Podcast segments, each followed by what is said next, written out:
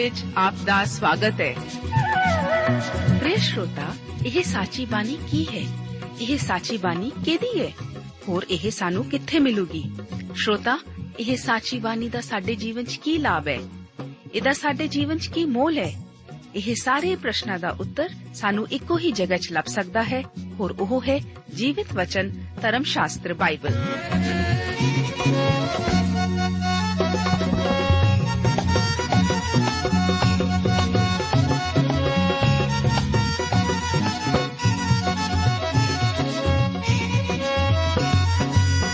ਧਰਮ ਸ਼ਾਸਤਰ ਬਾਈਬਲ।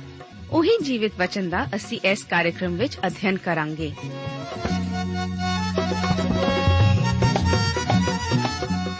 ਤੇ ਹੁਣ ਪਵਿੱਤਰ ਸ਼ਾਸਤਰ ਬਾਈਬਲ ਦਾ ਅਧਿਐਨ ਸ਼ੁਰੂ ਕਰਨ ਤੋਂ ਪਹਿਲਾਂ, ਆਈਏ ਅਸੀਂ ਆਪਣੇ ਮਨਾਂ ਨੂੰ ਤਿਆਰ ਕਰੀਏ ਇਸ ਭਜਨ ਦੁਆਰਾ।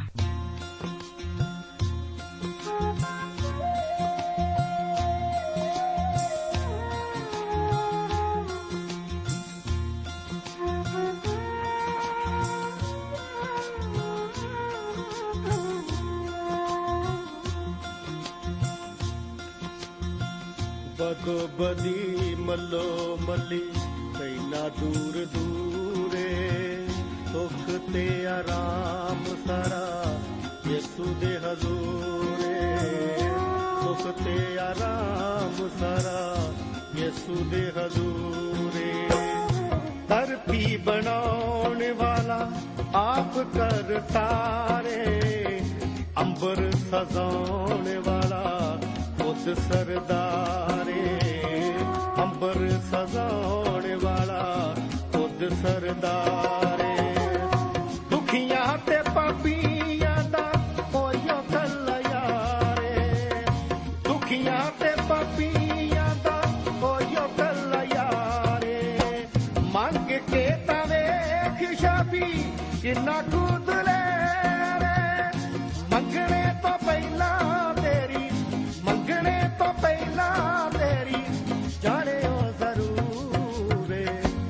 ਸੁਖ ਤੇ ਆਰਾਮ ਸਾਰਾ ਯਿਸੂ ਦੇ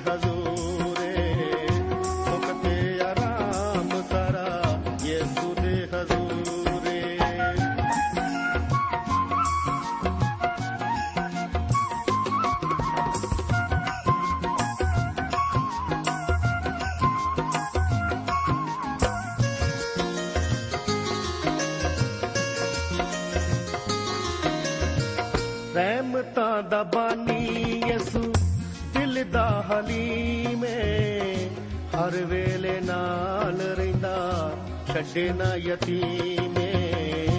ਹਰ ਵੇਲੇ ਨਾਲ ਰਹਿੰਦਾ, ਛੱਡੇ ਨਾ ਯਤੀਮੇ। ਜੱਗ ਤੋਂ ਨਿਆਰੀ ਉਹਦੀ ਸੱਚੀ ਹੈ ਤਲੀਮੇ। ਜੱਗ ਤੋਂ ਨਿਆਰੀ ਉਹਦੀ ਸੱਚੀ ਹੈ ਤਲੀਮੇ।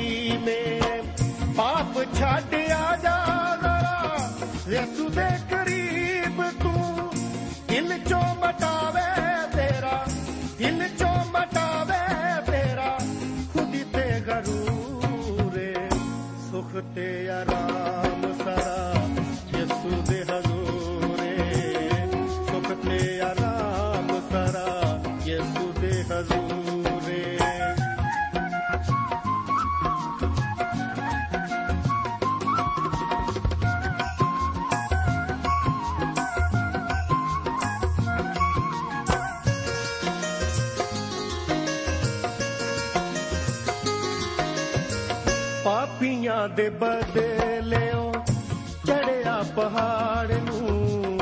ਤਨ ਤੇ ਸਹਾਰੀ ਜਾਵੇ ਘੋੜਿਆਂ ਦੀ ਮਾਰ ਨੂੰ। ਤਨ ਤੇ ਸਹਾਰੀ ਜਾਵੇ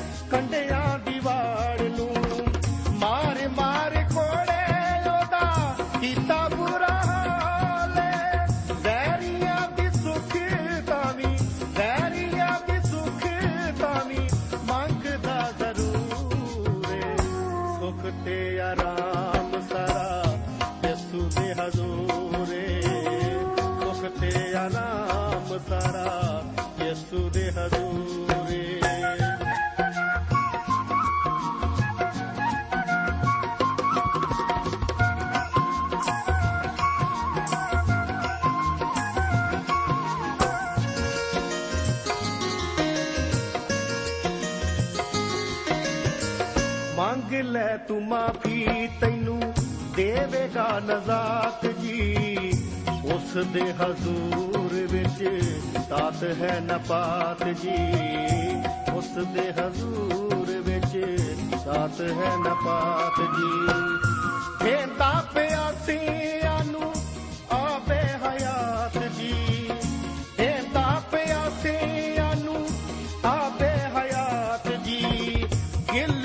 ਗਿਲ ਖੁਸ਼ੀ ਪੂਰੀ ਵਾਲੇ ਕਰੀ ਕਿਰਾਰ ਨਾਮਾ, ਗਾਉ ਪਰਿਕਾਸ਼ ਉਹਦੇ, ਗਾਉ ਪਰਿਕਾਸ਼। ਪਿਆਰੇ ਅਜ਼ੀਜ਼ੋ, ਇਸ ਬਾਈਬਲ ਅਧਿਨ ਪ੍ਰੋਗਰਾਮ ਵਿੱਚ ਦੂਸਰਾ ਸ਼ੈਮੂਏਲ ਦੀ ਪੋਥੀ ਦੇ 19 ਅਧਿਆਏ ਉੱਤੇ ਵਿਚਾਰ ਕਰਨ ਲਈ ਮੈਂ ਆਪ ਦਾ ਸਵਾਗਤ ਕਰਦਾ ਹਾਂ।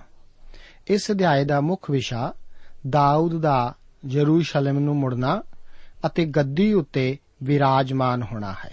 19 ਅਧਿਆਏ ਉਸ ਦੀਆਂ 1 ਤੋਂ ਲੈ ਕੇ 6 ਆਇਤਾਂ ਵਿੱਚ ਯੋਆਬ ਦੁਆਰਾ ਦਾਊਦ ਨੂੰ ਝਿੜਕਣ ਦਾ ਜ਼ਿਕਰ ਇਸ ਤਰ੍ਹਾਂ ਹੈ।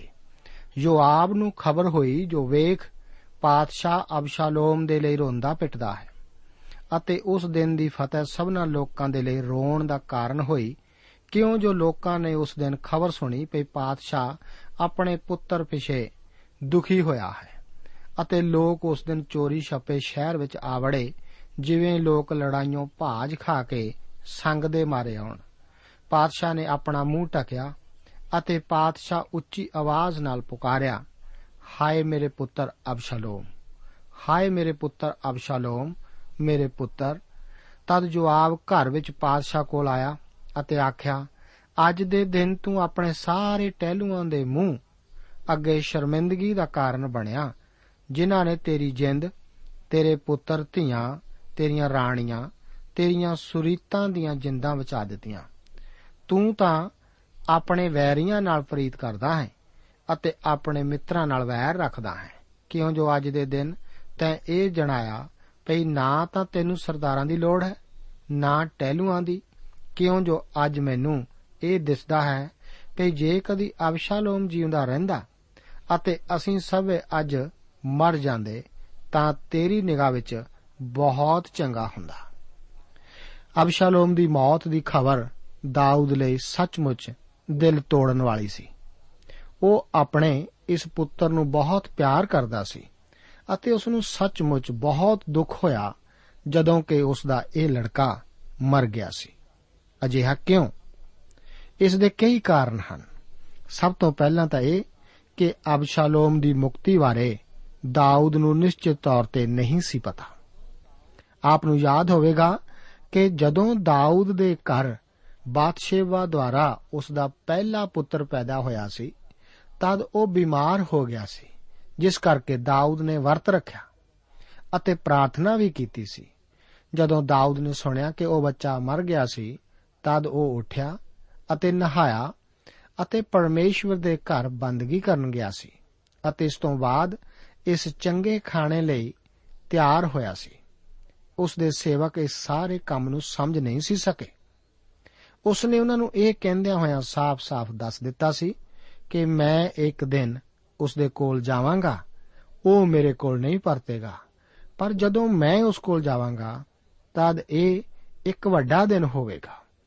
ਉਸ ਨੂੰ ਪਤਾ ਸੀ ਕਿ ਉਹ ਛੋਟਾ ਬੱਚਾ ਮਰਨ ਤੋਂ ਬਾਅਦ ਕਿੱਥੇ ਸੀ। ਪਰ ਜਦੋਂ ਅਬਸਾਲੋਮ ਮਰ ਗਿਆ ਸੀ, ਤਦ ਦਾਊਦ ਦਾ ਦਿਲ ਟੁੱਟ ਗਿਆ ਸੀ। ਕਿਉਂ? ਉਸ ਨੂੰ ਇਸ ਨੌਜਵਾਨ ਦੀ ਮੁਕਤੀ ਬਾਰੇ ਨਿਸ਼ਚਿਤ ਤੌਰ ਤੇ ਗਿਆਨ ਨਹੀਂ ਸੀ। ਉਸ ਨੂੰ ਨਹੀਂ ਸੀ ਪਤਾ ਕਿ ਮਰਨ ਤੋਂ ਬਾਅਦ ਅਬਸ਼ਾਲੋਮ ਕਿੱਥੇ ਸੀ। ਸੱਚਮੁੱਚ ਮੇਰਾ ਵਿਸ਼ਵਾਸ ਹੈ ਕਿ ਦਾਊਦ ਨੇ ਮਹਿਸੂਸ ਕੀਤਾ ਸੀ ਕਿ ਉਸ ਦਾ ਪੁੱਤਰ ਬਚਿਆ ਹੋਇਆ ਨਹੀਂ ਸੀ ਅਤੇ ਇਸੇ ਕਰਕੇ ਉਹ ਇੰਨਾ ਦੁਖੀ ਹੋਇਆ ਸੀ। ਇਸ ਦੇ ਨਾਲ-ਨਾਲ ਦਾਊਦ ਇੱਕ ਮਹਾਨ ਰਾਜਾ ਤਾਂ ਸੀ, ਪਰ ਉਹ ਇੱਕ ਲਾਚਾਰ ਪਿਤਾ ਸੀ। ਮੈਨੂੰ ਯਕੀਨ ਹੈ ਕਿ ਦਾਊਦ ਨੂੰ ਇਸ ਬਾਰੇ ਪਤਾ ਲੱਗ ਗਿਆ ਸੀ। ਉਹ ਕਦੇ ਵੀ ਇੱਕ ਇਹੋ ਜਿਹਾ ਪਿਤਾ ਬਣਨ ਲਈ ਸਫਲ ਨਹੀਂ ਸੀ ਹੋ ਸਕਿਆ, ਜਿਸ ਤਰ੍ਹਾਂ ਕਿ ਉਸ ਨੂੰ ਹੋਣਾ ਚਾਹੀਦਾ ਸੀ। ਅਤੇ ਅਬਸ਼ਾਲੋਮ ਇਸੇ ਅਸਫਲਤਾ ਦਾ ਇੱਕ ਸਬੂਤ ਸੀ। ਦਾਊਦ ਨੇ ਇਹ ਵੀ ਜਾਣ ਲਿਆ ਸੀ ਕਿ ਇਹ ਸਾਰੀ ਸਮੱਸਿਆ ਉਸ ਉੱਤੇ, ਉਸ ਦੁਆਰਾ ਕੀਤੇ ਪਾਪ ਕਰਕੇ ਹੀ ਆਈ ਹੈ। ਪਰਮੇਸ਼ਵਰ ਨੇ ਉਸ ਨੂੰ ਦੱਸ ਦਿੱਤਾ ਸੀ ਕਿ ਇਸੇ ਕਰਕੇ ਉਸ ਦੇ ਘਰ ਵਿੱਚੋਂ ਇਹ ਲੜਾਈ ਹੁਣ ਕਦੇ ਵੀ ਖਤਮ ਨਹੀਂ ਹੋਵੇਗੀ। ਇਹ ਠੀਕ ਇਸੇ ਤਰ੍ਹਾਂ ਹੀ ਵਾਪਰਿਆ ਸੀ। ਅਬਸ਼ਾਲੋਮ ਦੀ ਮੌਤ ਸਮੇਂ ਤੋਂ ਬਾਅਦ ਦਾਊਦ ਹੁਣ ਇੱਕ ਟੁੱਟਿਆ ਹੋਇਆ ਮਨੁੱਖ ਸੀ। ਮੈਂ ਸੋਚਦਾ ਹਾਂ ਕਿ ਉਸ ਦੇ ਦੁੱਖ ਦਾ ਕੁਝ ਭਾਗ ਉਸ ਦੀ ਨਿਰਾਸ਼ਾ ਵੀ ਸੀ। ਉਸ ਨੂੰ ਸੱਚਮੁੱਚ ਇਹ ਆਸ ਸੀ ਕਿ ਉਸ ਦੀ ਰਾਜਗੱਦੀ ਦਾ ਉੱਤਰਾਧਿਕਾਰੀ ਅਬਸ਼ਾਲੋਮ ਬਣੇਗਾ। ਉਸ ਨੂੰ ਅਬਸ਼ਾਲੋਮ ਦੁਆਰਾ ਆਪਣੇ ਵਿਰੁੱਧ ਵਿਗਾਵਤ ਕਰਨੀ ਪਸੰਦ ਨਹੀਂ ਸੀ, ਪਰ ਫਿਰ ਵੀ ਉਹ ਉਸ ਨੂੰ ਅਗਲਾ ਰਾਜਾ ਬਣਾਉਣ ਦੀ ਖਾਹਿਸ਼ ਰੱਖਦਾ ਸੀ। ਦਾਊਦ ਦਾ ਇਹ ਦੁੱਖ ਇਹੋ ਜਿਹਾ ਸੀ ਕਿ ਯੋਆਬ ਵੀ ਇਸ ਤੋਂ ਪਰੇਸ਼ਾਨ ਸੀ ਅਤੇ ਉਸਨੇ ਦਾਊਦ ਨੂੰ ਇਸੇ ਕਰਕੇ ਝਿੜਕਿਆ ਵੀ ਸੀ। ਇਸ ਸਮੇਂ ਹੁਣ ਦੁਸ਼ਮਣ ਹਰਾਇਆ ਗਿਆ ਸੀ, ਇਸ ਕਰਕੇ ਇਹ ਤਾਂ ਇੱਕ ਮਹਾਨ ਜਸ਼ਨ ਅਤੇ ਫਤਿਹ ਦਾ ਦਿਨ ਹੋਣਾ ਚਾਹੀਦਾ ਸੀ। ਪਰ ਫਿਰ ਵੀ ਦਾਊਦ ਲਈ ਇਹ ਬਿਲਕੁਲ ਕੋਈ ਫਤਿਹ ਨਹੀਂ ਸੀ। ਇਹ ਤਾਂ ਉਸ ਦੇ ਨਾਂ ਬਿਆਨ ਕੀਤੇ ਜਾਣ ਵਾਲੇ ਸੋਗ ਅਤੇ ਦੁੱਖ ਦਾ ਸਮਾਂ ਸੀ। ਦਾਊਦ ਦੀ ਸੈਨਾ ਵਿੱਚ ਤਾਂ ਹੁਣ ਜਸ਼ਨ ਦਾ ਮਾਹੌਲ ਹੋਣਾ ਚਾਹੀਦਾ ਸੀ, ਕਿਉਂਕਿ ਉਹਨਾਂ ਨੇ ਯੁੱਧ ਵਿੱਚ ਫਤਿਹ ਪਾਈ ਸੀ। ਪਰ ਇਸ ਦੀ ਬਜਾਏ ਉਹ ਤਾਂ ਇਸ ਫਤਿਹ ਤੋਂ ਬਾਅਦ ਯੁੱਧ ਦੇ ਮੈਦਾਨ ਤੋਂ ਇਸ ਤਰ੍ਹਾਂ ਵਾਪਸ ਯਰੂਸ਼ਲਮ ਨੂੰ ਪਰਤ ਰਹੇ ਸਨ, ਜਿਵੇਂ ਕਿ ਉਹ ਹਰਾਏ ਗਏ ਹੋਣ। ਅਜਿਹਾ ਕਿਉਂ? ਕਿਉਂਕਿ ਅਬਸ਼ਾਲੋਮ ਦਾਊਦ ਦਾ ਪੁੱਤਰ ਮਾਰਿਆ ਗਿਆ ਸੀ। ਅਤੇ ਇਸ ਦੁਆਰਾ ਰਾਜੇ ਦਾਊਦ ਦਾ ਦਿਲ ਟੁੱਟ ਚੁੱਕਾ ਸੀ। ਦੇਖੋ, ਦਾਊਦ ਇਸ ਲੜਕੇ ਨੂੰ ਕਿਸ ਤਰ੍ਹਾਂ ਪਿਆਰ ਕਰਦਾ ਸੀ। ਦਾਊਦ ਦਾ ਬਿਰਲਾਪ ਸੁਣੋ। ਦਾਊਦ ਕਿਹੋ ਜਿਹਾ ਅਸਫਲ ਪਿਤਾ ਸੀ। ਉਸਨੇ ਇਸ ਸਾਰੇ ਪ੍ਰਬੰਧ ਨੂੰ ਬਹੁਤ ਬੁਰੀ ਤਰ੍ਹਾਂ ਹੱਥ ਪਾਇਆ ਸੀ, ਪਰ ਉਸਨੇ ਆਪਣੇ ਪੁੱਤਰ ਨੂੰ ਪਿਆਰ ਕੀਤਾ ਸੀ ਅਤੇ ਉਸ ਦੀ ਮੌਤ ਦੁਆਰਾ ਉਹ ਹੁਣ ਪੂਰੀ ਤਰ੍ਹਾਂ ਟੁੱਟ ਚੁੱਕਾ ਸੀ। ਹੁਣ ਜਵਾਬ ਅਬਸ਼ਾਲੋਮ ਦੀ ਮੌਤ ਲਈ ਜ਼ਿੰਮੇਵਾਰ ਸੀ। ਮੈਨੂੰ ਯਕੀਨ ਨਹੀਂ ਕਿ ਦਾਊਦ ਨੇ ਕਦੇ ਇਸ ਬਾਰੇ ਸੋਚਿਆ ਹੋਵੇ ਕਿ ਉਸ ਦੇ ਪੁੱਤਰ ਦੀ ਮੌਤ ਕਿਵੇਂ ਹੋਈ ਸੀ। ਮੈਨੂੰ ਯਕੀਨ ਹੈ ਕਿ ਉਸ ਨੇ ਜ਼ਰੂਰ ਹੀ ਇਸ ਨਾਲ ਸੰਬੰਧਿਤ ਕੁਝ ਕਹਾਣੀਆਂ ਸੁਣੀਆਂ ਹੋਣਗੀਆਂ ਕਿ ਇਹ ਸਭ ਕਿਵੇਂ ਵਾਪਰਿਆ ਸੀ। ਪਰ ਦਾਊਦ ਨੇ ਸ਼ਾਇਦ ਇਹਨਾਂ ਸਾਰੀਆਂ ਗੱਲਾਂ ਦੀ ਗਹਿਰਾਈ ਨਾਲ ਛਾਣਬੀਣ ਨਹੀਂ ਸੀ ਕੀਤੀ। ਯੋਆਬ ਇਸ ਸਾਰੀ ਘਟਨਾ ਨੂੰ ਇਸ ਦੀ ਵਿਰੋਧੀ ਹੱਦ ਤੱਕ ਉਛਾਲ ਰਿਹਾ ਹੈ। ਪਰ ਦਾਊਦ ਤਾਂ ਅਬਸ਼ਾਲੋਮ ਦੀ ਥਾਂ ਕਿਸੇ ਹੋਰ ਦੀ ਮੌਤ ਨੂੰ ਹੀ ਪਸੰਦ ਕਰਦਾ। ਇਹ ਬਿਲਕੁਲ ਸਾਫ਼ ਜ਼ਾਹਿਰ ਹੈ। ਯੋਆਬ ਦਾਊਦ ਨੂੰ ਝੜਕਦਾ ਹੈ। ਕਿਉਂਕਿ ਉਸ ਨੂੰ ਆਪਣੇ ਪੁੱਤਰ ਦੀ ਮੌਤ ਦਾ ਇੰਨਾ ਦੁੱਖ ਹੈ, ਜੋ ਕਿ ਅਸਲ ਵਿੱਚ ਉਸ ਦਾ ਦੁਸ਼ਮਣ ਰਹਿ ਚੁੱਕਾ ਸੀ। ਅਤੇ ਜੇਕਰ ਉਸ ਦੇ ਹੱਥ ਮੌਕਾ ਲੱਗ ਜਾਂਦਾ, ਤਦ ਉਹ ਜ਼ਰੂਰ ਦਾਊਦ ਨੂੰ ਮਾਰ ਵੀ ਸੁੱਟਦਾ। ਇਸ ਤੋਂ ਬਾਅਦ ਹੁਣ ਦਾਊਦ ਦੇ ਦੁਬਾਰਾ ਫਿਰ ਰਾਜਗੱਦੀ ਉੱਤੇ ਬਿਠਾਏ ਜਾਣ ਦਾ ਜ਼ਿਕਰ ਹੈ। ਆਓ 8 ਤੋਂ ਲੈ ਕੇ 17 ਆਇਤਾਂ ਵਿੱਚ ਪਰਮੇਸ਼ਵਰ ਦੇ ਵਚਨ ਨੂੰ ਪੜ੍ਹਦੇ ਹਾਂ। ਇੱਥੇ ਲਿਖਿਆ ਹੈ, ਸੋ ਪਾਤਸ਼ਾਹ ਉੱਠਿਆ ਅਤੇ ਫਾਟਕ ਵਿੱਚ ਆਣ ਬੈਠਾ ਅਤੇ ਸਭਨਾ ਲੋਕਾਂ ਨੂੰ ਖਬਰ ਹੋਈ, ਵੇਖੋ ਪਾਤਸ਼ਾਹ ਫਾਟਕ ਵਿੱਚ ਬੈਠਾ ਹੈ। ਤਾਂ ਸਭ ਲੋਕ ਪਾਤਸ਼ਾਹ ਕੋਲ ਆ ਜੁੜੇ, ਕਿਉਂ ਜੋ ਸਭ ਇਸرائیਲੀ ਆਪੋ ਆਪਣੇ ਤੰਬੂਆਂ ਨੂੰ ਨੱਠ ਗਏ ਸਨ। ਇਸਰਾਇਲ ਦੇ ਸਾਰਿਆਂ ਗੋਤਾਂ ਦੇ ਸਭ ਲੋਕ ਆਪੋ ਵਿੱਚ ਝਗੜਦੇ ਸਨ ਅਤੇ ਆਖਦੇ ਸਨ ਵੀ ਪਾਤਸ਼ਾਹ ਨੇ ਸਾਡੇ ਵੈਰੀਆਂ ਦੇ ਹੱਥੋਂ ਸਾਨੂੰ ਖੋਇਆ ਅਤੇ ਫਿਲਿਸਤੀਆਂ ਦੇ ਹੱਥੋਂ ਸਾਨੂੰ ਬਚਾਇਆ ਸੀ ਅਤੇ ਹੁਣ ਉਹ ਅਬਸ਼ਾਲੋਮ ਦੇ ਸਾਹਮਣੇ ਦੇਸੋਂ ਭੱਜ ਗਿਆ ਹੈ ਅਤੇ ਅਬਸ਼ਾਲੋਮ ਜਿਹਨੂੰ ਅਸਾਂ ਆਪਣੇ ਉੱਤੇ ਮਸਾ ਕੀਤਾ, ਸੋ ਲੜਾਈ ਵਿੱਚ ਮਾਰਿਆ ਗਿਆ, ਸੋ ਹੁਣ ਤੁਸੀਂ ਪਾਤਸ਼ਾਹ ਦੇ ਮੋੜ ਲਿਆਉਣ ਲਈ ਚੁੱਪ ਕਿਉਂ ਹੋ? ਤਦ ਦਾਊਦ ਪਾਤਸ਼ਾਹ ਨੇ ਸਦੋਕ ਅਤੇ ਅਬਿਆਥਾਰ ਜਾਜਕਾਂ ਨੂੰ ਆਖ ਕਲਿਆ ਜੋ ਯਹੂਦਾ ਦੇ ਬਜ਼ੁਰਗਾਂ ਨੂੰ ਆਖੋ ਕਿ ਤੁਸੀਂ ਪਾਤਸ਼ਾਹ ਨੂੰ ਮਹਿਲ ਵੱਲ ਮੋੜ ਲਿਆਉਣ ਵਿੱਚ ਕਿਉਂ ਸਭਨਾ ਨਾਲੋਂ ਛੇਕੜ ਰਹਿ ਗਏ ਹੋ? ਭਾਵੇਂ ਹੀ ਸਾਰੇ ਇਸਰਾਇਲ ਦੀਆਂ ਗੱਲਾਂ ਪਾਤਸ਼ਾਹ ਨੂੰ ਘਰ ਵਿੱਚ ਅਪੜ ਪਈਆਂ ਹਨ। ਤੁਸੀਂ ਮੇਰੇ ਭਰਾ ਹੋ ਅਤੇ ਤੁਸੀਂ ਮੇਰੀਆਂ ਹੱਡੀਆਂ ਤੇ ਮਾਸ ਹੋ। ਫਿਰ ਤੁਸੀਂ ਪਾਤਸ਼ਾਹ ਨੂੰ ਮੋੜ ਲਿਆਉਣ ਵਿੱਚ ਪਿੱਛੇ ਕਿਉਂ ਰਹਿ ਗਏ ਹੋ? ਅਮਾਸਾ ਨੂੰ ਆਖੋ, ਭਲਾ ਤੂੰ ਮੇਰੀ ਹੱਡੀ ਅਤੇ ਮੇਰਾ ਮਾਸ ਨਹੀਂ? ਸੋ ਜੇਕਰ ਮੈਂ ਤੈਨੂੰ ਯੋਆਬ ਦੇ ਥਾਂ ਆਪਣੇ ਅੱਗੇ ਸਦਾ ਲਈ ਸੈਨਾਪਤੀ ਨਾ ਬਣਾਵਾਂ ਤਾਂ ਪਰਮੇਸ਼ਵਰ ਮੇਰੇ ਨਾਲ ਅਜਿਹਾ ਹੀ ਕਰੇ, ਸਗੋਂ ਇਹਦੇ ਨਾਲੋਂ ਵੀ ਵਧੇਕ। ਉਸਨੇ ਸਾਰੇ ਯਹੂਦਾ ਦੇ ਮਨੁੱਖਾਂ ਦਾ ਮਨ ਇਉਂ ਮੋੜਿਆ, ਜੇਕਰ ਕਿਸੇ ਇੱਕ ਮਨੁੱਖ ਦਾ ਮਨ ਮੋੜੀਦਾ ਹੈ। ਸੋ ਉਹਨਾਂ ਨੇ ਪਾਰਸ਼ਾ ਨੂੰ ਸੁਨੇਹਾ ਕੱਲਿਆ ਭਈ ਆਪਣੇ ਸਾਰਿਆਂ ਟਹਿਲੂਆਂ ਸਣੇ ਮੋੜਾਓ। ਸੋ ਪਾਤਸ਼ਾਹ ਮੁੜਿਆ ਅਤੇ ਜਰਦਨ ਤੋੜੀ ਆਇਆ ਅਤੇ ਯਹੂਦਾ ਪਾਤਸ਼ਾਹ ਦੇ ਮਿਲਣ ਨੂੰ ਅਤੇ ਉਹਨੂੰ ਜਰਦਨ ਦੇ ਪਾਰ ਲਿਆਉਣ ਨੂੰ ਗਿਲਗਾਲ ਤੋੜੀ ਆਇਆ ਅਤੇ ਗੇਰਾ ਦਾ ਪੁੱਤਰ ਸ਼ਿਮਈ ਵਿੰਜਾਮਿਨੀ ਬਹੁਰੀਮ ਤੋਂ ਕਾਲੀ ਨਾਲ ਤੁਰਿਆ ਅਤੇ ਯਹੂਦਾ ਦੇ ਮਨੁੱਖਾਂ ਨਾਲ ਰਲ ਕੇ ਦਾਊਦ ਪਾਤਸ਼ਾਹ ਦੇ ਮਿਲਣ ਨੂੰ ਹਠਾੜ ਨੂੰ ਗਿਆ। ਉਹਦੇ ਨਾਲ ਹਜ਼ਾਰ ਬਿੰਜਾਮਿਨੀ ਜਵਾਨ ਸਨ ਅਤੇ ਸੀਬਾ ਸ਼ਾਉਲ ਦੇ ਘਰ ਦਾ ਟਹਿਲੂਆ, ਆਪਣੇ 15 ਪੁੱਤਰਾਂ ਅਤੇ 20 ਟਹਿਲੂਆਂ ਸਣੇ ਆਇਆ ਅਤੇ ਉਹ ਪਾਤਸ਼ਾਹ ਦੇ ਸਾਹਮਣੇ ਯਰਦਨੋਂ ਪਾਰ ਲੰਘ ਗਏ। ਲੋਕ ਹੁਣ ਕੁਝ ਜਸ਼ਨ ਮਨਾਉਣਾ ਚਾਹੁੰਦੇ ਸਨ। ਹਰ ਇੱਕ ਹੁਣ ਉਦਾਸ ਸੀ। ਇਹ ਇੱਕ ਭੈੜੀ ਹਾਲਤ ਹੀ ਸੀ, ਜਿਸ ਮਨੁੱਖ ਨੇ ਬਗਾਵਤ ਦੀ ਅਗਵਾਈ ਕੀਤੀ, ਉਹ ਮਾਰਿਆ ਗਿਆ ਸੀ। ਪਰ ਜਸ਼ਨ ਦੀ ਬਜਾਏ ਲੋਕ ਦਾਊਦ ਦੁਆਰਾ ਇੱਕ ਵੱਡੇ ਮਾਤਮ ਨੂੰ ਹੀ ਦਿਖਾਇਆ ਜਾ ਰਹੇ ਸੀ। ਪਰ ਹੁਣ ਜਦੋਂ ਜਵਾਬ ਰਾਜੇ ਨਾਲ ਗੱਲਬਾਤ ਕਰਦਾ ਹੈ, ਤਾਂ ਦਾਊਦ ਉੱਠ ਕੇ ਡੇਵੜੀ ਕੋਲ ਜਾਂਦਾ ਹੈ, ਤਾਂ ਕਿ ਉਹ ਲੋਕਾਂ ਨੂੰ ਇਹ ਦੱਸ ਸਕੇ ਕਿ ਉਸਨੇ ਲੋਕਾਂ ਦੀ, ਉਸ ਪ੍ਰਤੀ ਵਫਾਦਾਰੀ ਦੀ ਮਹਾਨ ਸ਼ਲਾਘਾ ਕੀਤੀ ਹੈ। ਜੋ ਕੁਝ ਹੋਇਆ ਸੀ, ਉਹ ਤਾਂ ਸਿਰਫ ਇਹੀ ਸੀ ਕਿ ਕੁਝ ਅਬਸ਼ਾਲੋਮ ਨਾਲ ਜਾ ਮਿਲੇ ਸਨ ਅਤੇ ਹੁਣ ਜਦੋਂ ਅਬਸ਼ਾਲੋਮ ਮਰ ਚੁੱਕਾ ਸੀ, ਇਸ ਕਰਕੇ ਉਹ ਹੁਣ ਨਹੀਂ ਸੀ ਜਾਣਦੇ ਕਿ ਕੀ ਕਰਨ।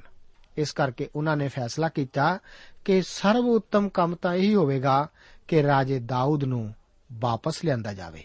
ਇਸ ਤਰ੍ਹਾਂ ਜਾਪਦਾ ਹੈ ਜਿਵੇਂ ਕਿ ਯਹੂਦਾ ਦੇ ਗੋਤ ਵਿੱਚ ਵੀ ਬਹੁਤ ਸਾਰੇ ਲੋਕ ਅਬਸ਼ਾਲੋਮ ਵੱਲ ਜਾ ਮਿਲੇ ਸਨ। ਹੁਣ ਦਾਊਦ ਉਹਨਾਂ ਨੂੰ ਇਸੇ ਕਰਕੇ ਡਾਂਟਦਾ ਹੈ। ਸਾਰੇ ਲੋਕਾਂ ਦਾ ਇਹ ਨਿਰਵਿਰੋਧ ਇੱਕੋ ਹੀ ਫੈਸਲਾ ਸੀ ਕਿ ਦਾਊਦ ਨੂੰ ਉਸ ਦੀ ਰਾਜ ਗੱਦੀ ਵਾਪਸ ਸੌਂਪੀ ਜਾਵੇ। ਜਦੋਂ ਉਹ ਬਾਹਰ ਨਿਕਲ ਗਿਆ ਸੀ, ਤਦ ਸ਼ਿਮਈ ਨੇ ਦਾਊਦ ਨੂੰ ਸਰਾਪ ਦਿੱਤਾ ਸੀ। ਪਰ ਹੁਣ ਉਸ ਤੋਂ ਅੱਗੇ ਪਹਿਲਾ ਸਥਾਨ ਲੈਣਾ ਚਾਹੁੰਦਾ ਹੈ ਜੋ ਕਿ ਰਾਜੇ ਦੀ ਵਾਪਸੀ ਦਾ ਸਵਾਗਤ ਕਰਨਾ ਚਾਹੁੰਦਾ ਹੈ। ਦਾਊਦ ਇੱਕ ਖੁੱਲ ਦਿਲਾ ਮਨੁੱਖ ਸੀ। ਉਹ ਇੱਕ ਇਹੋ ਜਿਹਾ ਮਨੁੱਖ ਸੀ ਜੋ ਕਿ ਦੂਸਰਿਆਂ ਨੂੰ ਮਾਫ ਕਰ ਸਕਦਾ ਸੀ। ਅੱਗੇ 18 ਤੋਂ ਲੈ ਕੇ 28 ਆਇਤਾਂ ਦੇ ਵਚਨ ਇਸ ਪ੍ਰਕਾਰ ਹਨ। ਲਿਖਿਆ ਹੈ, ਪਾਤਸ਼ਾਹ ਦੇ ਘਰਾਣੇ ਨੂੰ ਲੈ ਆਉਣ ਲਈ ਅਤੇ ਹੋਰ ਕੰਮ ਜੋ ਉਹਨੂੰ ਚੰਗਾ ਦਿਸੇ ਕਰਨ ਨੂੰ ਪੱਤਣ ਦੀ ਇੱਕ ਵੇੜੀ ਪਾਰ ਗਈ ਅਤੇ ਗੇਰਾ ਦਾ ਪੁੱਤਰ ਸ਼ਿਮਈ ਪਾਤਸ਼ਾਹ ਦੇ ਅੱਗੇ ਉਸ ਦੇ ਜਰਦਨੋਂ ਪਾਰ ਲੰਘਦਿਆਂ ਸਾਰ ਮੂੰਹ ਪਰਨੇ ਡਿੱਗ ਪਿਆ। ਅਸੀਂ ਦੇਖਦੇ ਹਾਂ ਕਿ ਦਾਊਦ ਆਖਦਾ ਹੈ ਕਿ ਮੈਂ ਇਸ ਮਨੁੱਖ ਦੀਆਂ ਗੱਲਾਂ ਉੱਤੇ ਧਿਆਨ ਕਿਉਂ ਕਰਾਂ?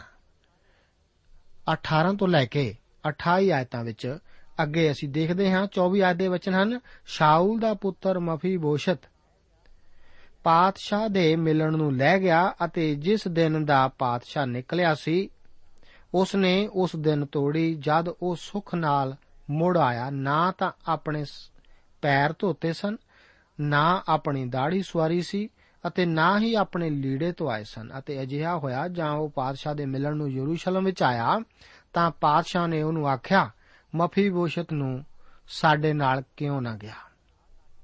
ਉਸ ਨੇ ਉੱਤਰ ਦਿੱਤਾ, ਹੈ ਮੇਰੇ ਮਹਾਰਾਜ हे ਪਾਤਸ਼ਾਹ, ਮੇਰੇ ਟਹਿਲੂਆਂ ਨੇ ਮੇਰੇ ਨਾਲ ਛਲ ਕੀਤਾ।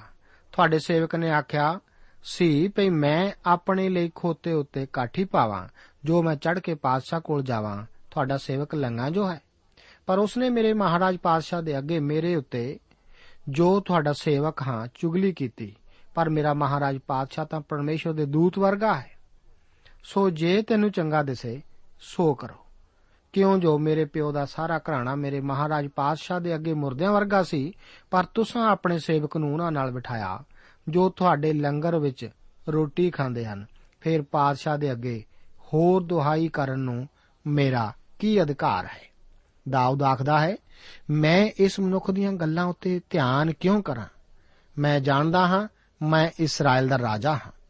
ਦਾਊਦ ਨੂੰ ਹੁਣ ਸੰਤੁਸ਼ਟੀ ਹੈ ਕਿ ਪਰਮੇਸ਼ਵਰ ਨੇ ਉਸ ਨੂੰ ਉਸ ਦੀ ਰਾਜ ਗੱਦੀ ਵਾਪਸ ਕਰ ਦਿੱਤੀ ਹੈ। ਮੈਨੂੰ ਹੁਣ ਇਸ ਤਰ੍ਹਾਂ ਦੇ ਮਾਮੂਲੀ ਸ਼ਿਮਈ ਵਰਗੇ ਮਨੁੱਖ ਬਾਰੇ ਕਿਉਂ ਚਿੰਤਾ ਕਰਨੀ ਚਾਹੀਦੀ ਹੈ? ਮੈਂ ਉਸ ਨੂੰ ਕਿਉਂ ਮਾਰਾਂ? ਜੋ ਕੁਝ ਵੀ ਸੋਚੇ ਉਸ ਦਾ ਕੋਈ ਮਹੱਤਵ ਨਹੀਂ ਹੈ। ਅੱਜ ਕੱਲ ਕਈ ਮਸੀਹੀ ਹਨ ਜੋ ਕਿ ਛੋਟੀਆਂ-ਮੋਟੀਆਂ ਗੱਲਾਂ ਦੁਆਰਾ ਪਰੇਸ਼ਾਨ ਹੋ ਜਾਂਦੇ ਹਨ। ਉਹ ਆਮ ਲੋਕਾਂ ਦੁਆਰਾ ਹੀ ਪਰੇਸ਼ਾਨ ਹੋਏ ਫਿਰਦੇ ਰਹਿੰਦੇ ਹਨ, ਜਦੋਂ ਕਿ ਉਹਨਾਂ ਨੂੰ ਅਜਿਹਾ ਨਹੀਂ ਹੋਣਾ ਚਾਹੀਦਾ। ਮੇਰੇ ਦੋਸਤ ਕੀ ਪਰਮੇਸ਼ਵਰ ਆਪ ਨੂੰ ਬਰਕਤ ਦੇ ਰਿਹਾ ਹੈ ਹੋ ਸਕਦਾ ਹੈ ਕਿ ਆਪ ਇੱਕ ਨਿਰਾਸ਼ ਹੋ ਚੁੱਕੇ ਪਾਸਵਾਨ ਵੀ ਹੋਵੋ ਕੀ ਆਪ ਕਿਸੇ ਦੂਸਰੇ ਸੇਵਕ ਦੁਆਰਾ ਸਤਾਏ ਜਾਂਦੇ ਹੋ ਕੀ ਆਪ ਨੂੰ ਕਿਸੇ ਮੁਸੀਬਤ ਖੜੀ ਕਰਨ ਵਾਲੇ ਦਾ ਸਾਹਮਣਾ ਕਰਨਾ ਪੈ ਰਿਹਾ ਹੈ ਮੇਰੇ ਦੋਸਤ ਇਸ ਬਾਰੇ ਭੁੱਲ ਜਾਓ ਆਪ ਤਾਂ ਪਰਮੇਸ਼ਵਰ ਦੀ ਸੇਵਾ ਕਰ ਰਹੇ ਹੋ ਪਰਮੇਸ਼ਵਰ ਆਪ ਦੇ ਵੱਲ ਹੈ ਆਪ ਇਸ ਤਰ੍ਹਾਂ ਦੀ ਹਰ ਛੋਟੀ-ਮੋਟੀ ਸਤਾਓ ਦੀ ਗੱਲ ਤੋਂ ਉੱਪਰ ਉਠੋ ਅਤੇ ਪਰਮੇਸ਼ਵਰ ਦੀ ਸੇਵਾ ਵਿੱਚ ਜੁਟੇ ਰਹੋ। ਹਮੇਸ਼ਾ ਯਾਦ ਰੱਖੋ ਕਿ ਆਪ ਕੀ ਕਰ ਰਹੇ ਹੋ। ਦੂਸਰੀਆਂ ਸਾਰੀਆਂ ਗੱਲਾਂ ਨੂੰ ਭੁੱਲ ਜਾਓ। ਸਾਨੂੰ ਉਹਨਾਂ ਤੋਂ ਉੱਪਰ ਉੱਠ ਕੇ ਜੀਉਣ ਦੀ ਲੋੜ ਹੈ। ਸ਼ਿਮਈ ਬਾਰੇ ਦਾਊਦ ਦਾ ਆਖਰੀ ਫੈਸਲਾ ਇਹੋ ਹੀ ਸੀ ਕਿ ਉਸਨੇ ਸ਼ਿਮਈ ਨੂੰ ਸਜ਼ਾ ਦੇਣ ਦਾ ਇਰਾਦਾ ਨਹੀਂ ਸੀ ਕੀਤਾ। ਅਸਲ ਵਿੱਚ ਦਾਊਦ ਨੇ ਤਾਂ ਉਸ ਨਾਲ ਕੁਝ ਵੀ ਕਰਨ ਦਾ ਇਰਾਦਾ ਨਹੀਂ ਸੀ ਕੀਤਾ। ਦਾਊਦ ਦੀ ਮਹਾਨ ਸ਼ਲਾਘਾ ਵਜੋਂ ਮਫੀਬੋਸ਼ਤ ਇਸ ਬਿਗਾਵਤ ਵਿੱਚ ਸ਼ਾਮਲ ਨਹੀਂ ਸੀ ਹੋਇਆ।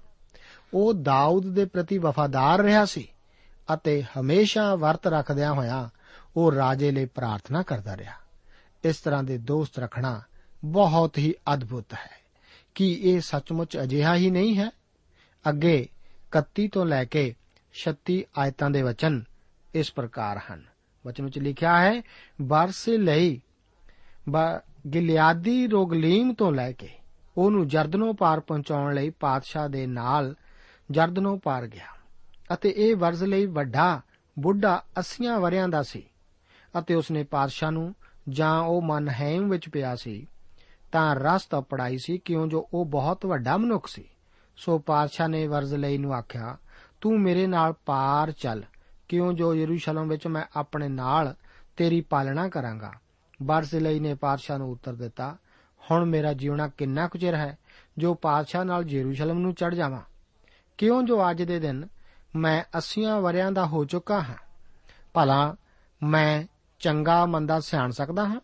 ਭਲਾ ਤੁਹਾਡਾ ਸੇਵਕ ਜੋ ਕੁਝ ਖਾਂਦਾ ਪੀਂਦਾ ਹੈ, ਉਸ ਦਾ ਸਵਾਦ ਵੀ ਚੱਖ ਸਕਦਾ ਹੈ? ਅਤੇ ਭਲਾ ਮੈਂ ਗਾਉਣ ਵਾਲੇ ਅਤੇ ਗਾਉਣ ਵਾਲੀਆਂ ਦੀਆਂ ਗਾਉਣਾ ਸੁਣ ਸਕਦਾ ਹਾਂ। ਫਿਰ ਤੁਹਾਡਾ ਸੇਵਕ ਆਪਣੇ ਮਹਾਰਾਜ ਪਾਤਸ਼ਾਹ ਉਤੇ ਕਾਨੂੰ ਭਾਰੂ ਹੋਵੇ। ਤੁਹਾਡਾ ਸੇਵਕ ਥੋੜੀ ਦੇਰ ਤੋੜੀ ਜਰਦਨ ਦੇ ਪਾਰ ਪਾਤਸ਼ਾਹ ਨਾਲ ਜਾਵੇਗਾ ਅਤੇ ਕੀ ਲੋੜ ਹੈ ਜੋ ਪਾਤਸ਼ਾਹ ਮੈਨੂੰ ਐਡਾ ਵਟਾਂਡਰਾ ਕਰਕੇ ਵਟਾ ਲਾਵੇ? ਮਫੀ ਬੋਸ਼ਤ ਦਾਊਦ ਨੂੰ ਆਖਦਾ ਹੈ, ਜੇਕਰ ਆਪ ਨੂੰ ਇਹ ਜਾਪੇ ਕਿ ਮੈਂ ਆਪ ਨਾਲ ਧੋਖਾ ਕੀਤਾ ਤਦ ਆਪ ਨੂੰ ਜੋ ਵੀ ਅੱਛਾ ਲੱਗੇ, ਉਹੀ ਮੇਰੇ ਨਾਲ ਕਰੋ। ਮੈਂ ਆਪ ਤੋਂ ਹੋਰ ਕੁਝ ਵੀ ਮੇਰੇ ਨਾਲ ਭਲਾਈ ਕਰਨ ਦੀ ਮੰਗ ਨਹੀਂ ਕਰਦਾ। ਮੇਰੇ ਵਿਚਾਰ ਅਨੁਸਾਰ ਮਫੀ ਬੋਸ਼ਤ ਦੀ ਵਫਾਦਾਰੀ ਦਾ ਇਹੋ ਹੀ ਸਬੂਤ ਸੀ।